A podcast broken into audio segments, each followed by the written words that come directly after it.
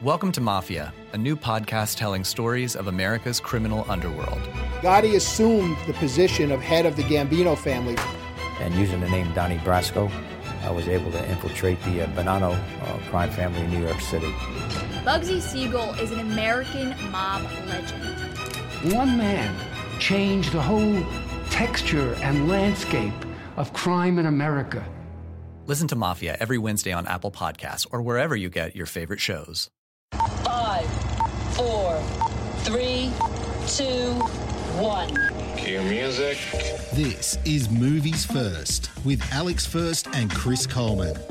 Let us get into movies first. As it is the October season, that means movies with a Halloween theme abound. And for this one, we go back several Halloweens to Halloween 1997. Alex, first, tell us more about Boys in the Trees. Well, firstly, we've got to say this is an Australian movie, Chris. Now, when was the last great Australian movie? I have this discussion with you so frequently. It's been a while. Been longer been than I think most people would like. Yeah, I agree, and it's time. It really is. This is 108 minutes. It's rated M in Australia, and it's the last night of high school for Corey and Django. Corey, played by Toby Wallace, Django by Justin Holborow. And it's their last night. It's also the last night for their skater gang. So childhood's over, adult life beckons. But for Corey, his past, well, it's got some unfinished business.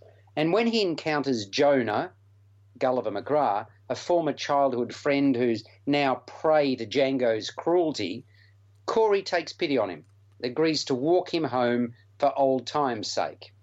And what starts off as just a stroll through empty suburban streets descends into something darker and magical. They tell each other ghost stories, they draw upon their fears of the world around them.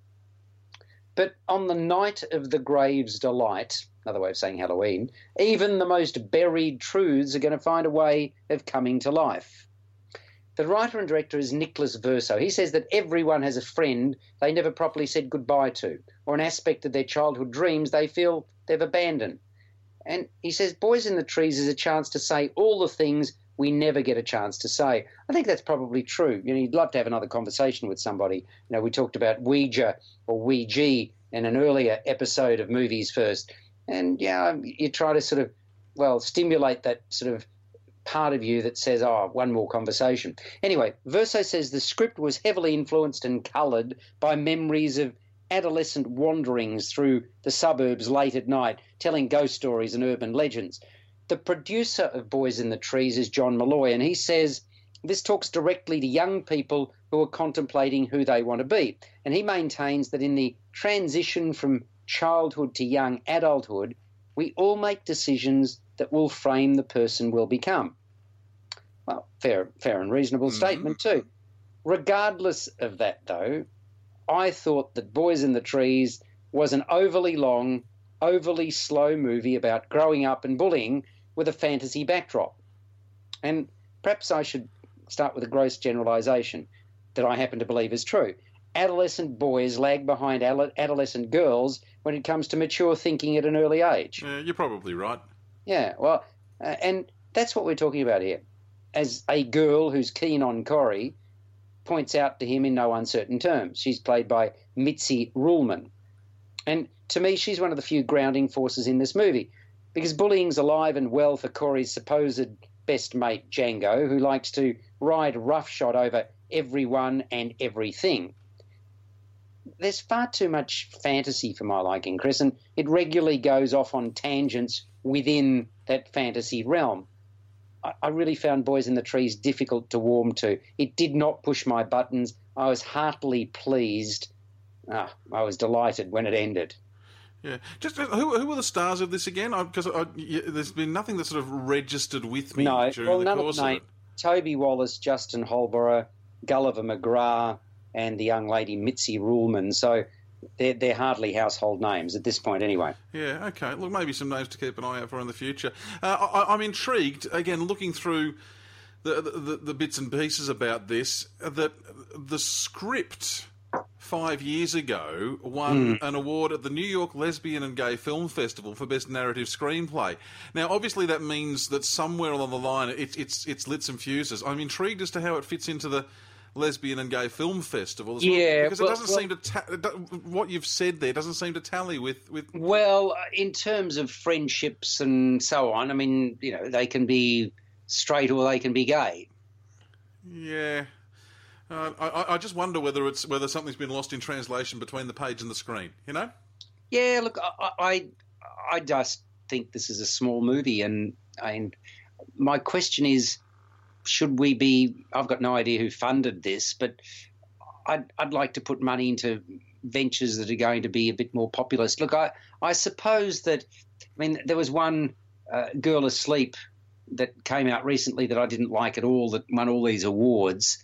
It put me to sleep. No, but I, I just I, I want us to do films that more people get to see and really enjoy.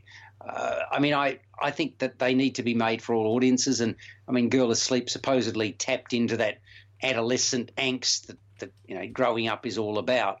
But uh, yeah, it's not Lantana. Let's put it that way. Okay. Uh, the point you make is interesting, and, and a while ago.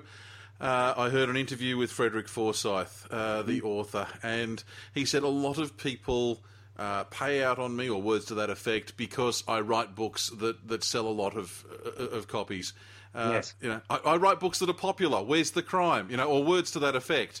And and I think have we just lost that that you know you're making a movie there's a reason why you're making a movie and you're ploughing all this money into it because it's not a cheap exercise even a low budget movie is not cheap No, it's not. are, are, are we forgetting that in australia that one We're of the reasons to forgetting- one, one of the reasons to make movies is so that people will actually go and see them we're not forgetting it. What we're trying to do is come up with something that hasn't been done before, which is becoming increasingly difficult.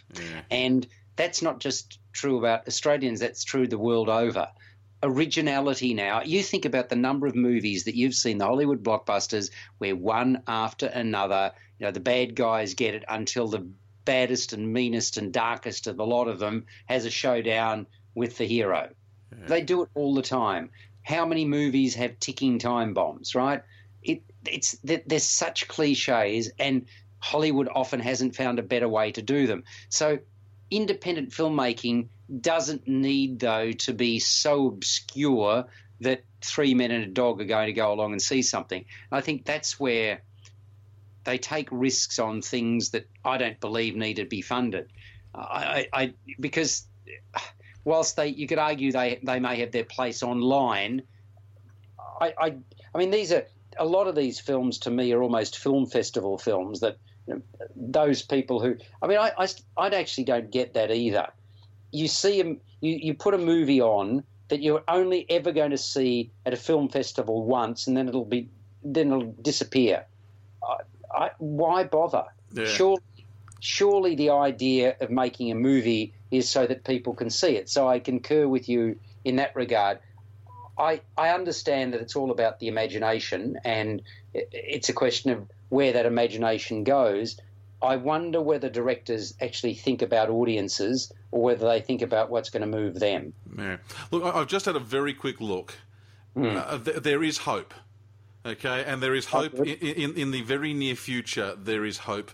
Uh, here are some of the australian films that, that are on their way before the end of 2016 okay Well, hang are- are we talking about Hacksaw Ridge? Oh, well, I was going to throw Hacksaw Ridge in there. Mm, well, Hacksaw Ridge is they're talking about possible Oscar nomination. yeah. But but I mean that was made obviously by an Australian who is controversial, Mel Gibson. Yeah, So but, but it, it also it also includes Sam Worthington, Hugo Weaving, Rachel Griffiths, Richard, Richard Roxburgh. So you know, it has a very large Australian uh, Australian scattering. But I'm also going to throw a couple of others your way. You've got Lion, which is Nicole Kidman's uh, new thing. Now that's just premiered in London uh, and uh, is uh, sure it, it's it's an Indian Australian production but a, a very large Australian contingent in that. Red Dog True Blue. Now, look, I'll, I'll be the first Yeah. to say that Red Dog didn't really capture me, mainly because I had been so exposed to the Red Dog story uh, on radio for years and years and years. But I know a lot of people loved it, and it comes out on Boxing Day as well. Uh, and there's a, a science fiction film called SFV1. Which has Daniel MacPherson, who we haven't seen in anything for No. ages in it. So, Haven't. no, so there's a few things around that, that just give us a chance to, to maybe uh, light some light some hope. And finally, one that uh, will probably not be a huge hit, but you remember I told you about Backyard Ashes a while ago. I think this is going to be in, in a similar sort of This is the one where, where you starred. Is that Oh, correct? Starred. I, I was in it. You, for- you were in a seconds. significant role in this movie. I, I was I was in it for seconds. But what, what I'm saying is, there's a movie called Broke, which uh, again I've just heard a lot of really good whispers about, and I think it's already sort of you know appear, appearing in some festivals and so on, and is due for a wider release before the end of the year. So, Alex, there, there is hope. It's been a drought, but there is hope. Yeah, look, I I hope that these are outstanding because I was thinking the last movie, last Australian movie, well, what I call an Australian movie that I really all Australian movie, which didn't feature any uh, notable internationals that I can remember. Pawno, P A W N O. I saw that a couple of times. I thought that was very good. Set in the Melbourne suburb of Footscray, Footscray, and that was really, uh, you know, a good good film. But there haven't been too many Yeah. in recent times. So yeah, let's hope you're right. I need to give a score, do I not, to this sort of Uh, Yeah, boy, strange boys in the trees. Yeah. Well, I was going to say this strange fantasy with sort of horror elements to it. Four out of ten. Okay. A fail. You've been listening to Movies First with Alex First and Chris Coleman. Subscribe to the full podcast at Audioboom, Stitcher, and iTunes, or your favourite podcast distributor. This has been another quality podcast production from Bytes.com. Welcome to Mafia, a new podcast telling stories of America's criminal underworld. Gotti assumed the position of head of the Gambino family. And using the name Donnie Brasco, I was able to infiltrate the uh, Bonanno uh, crime family in New York City. Bugsy Siegel is an American mob legend. One man changed the whole texture and landscape of crime in America. Listen to Mafia every Wednesday on Apple Podcasts or wherever you get your favorite shows.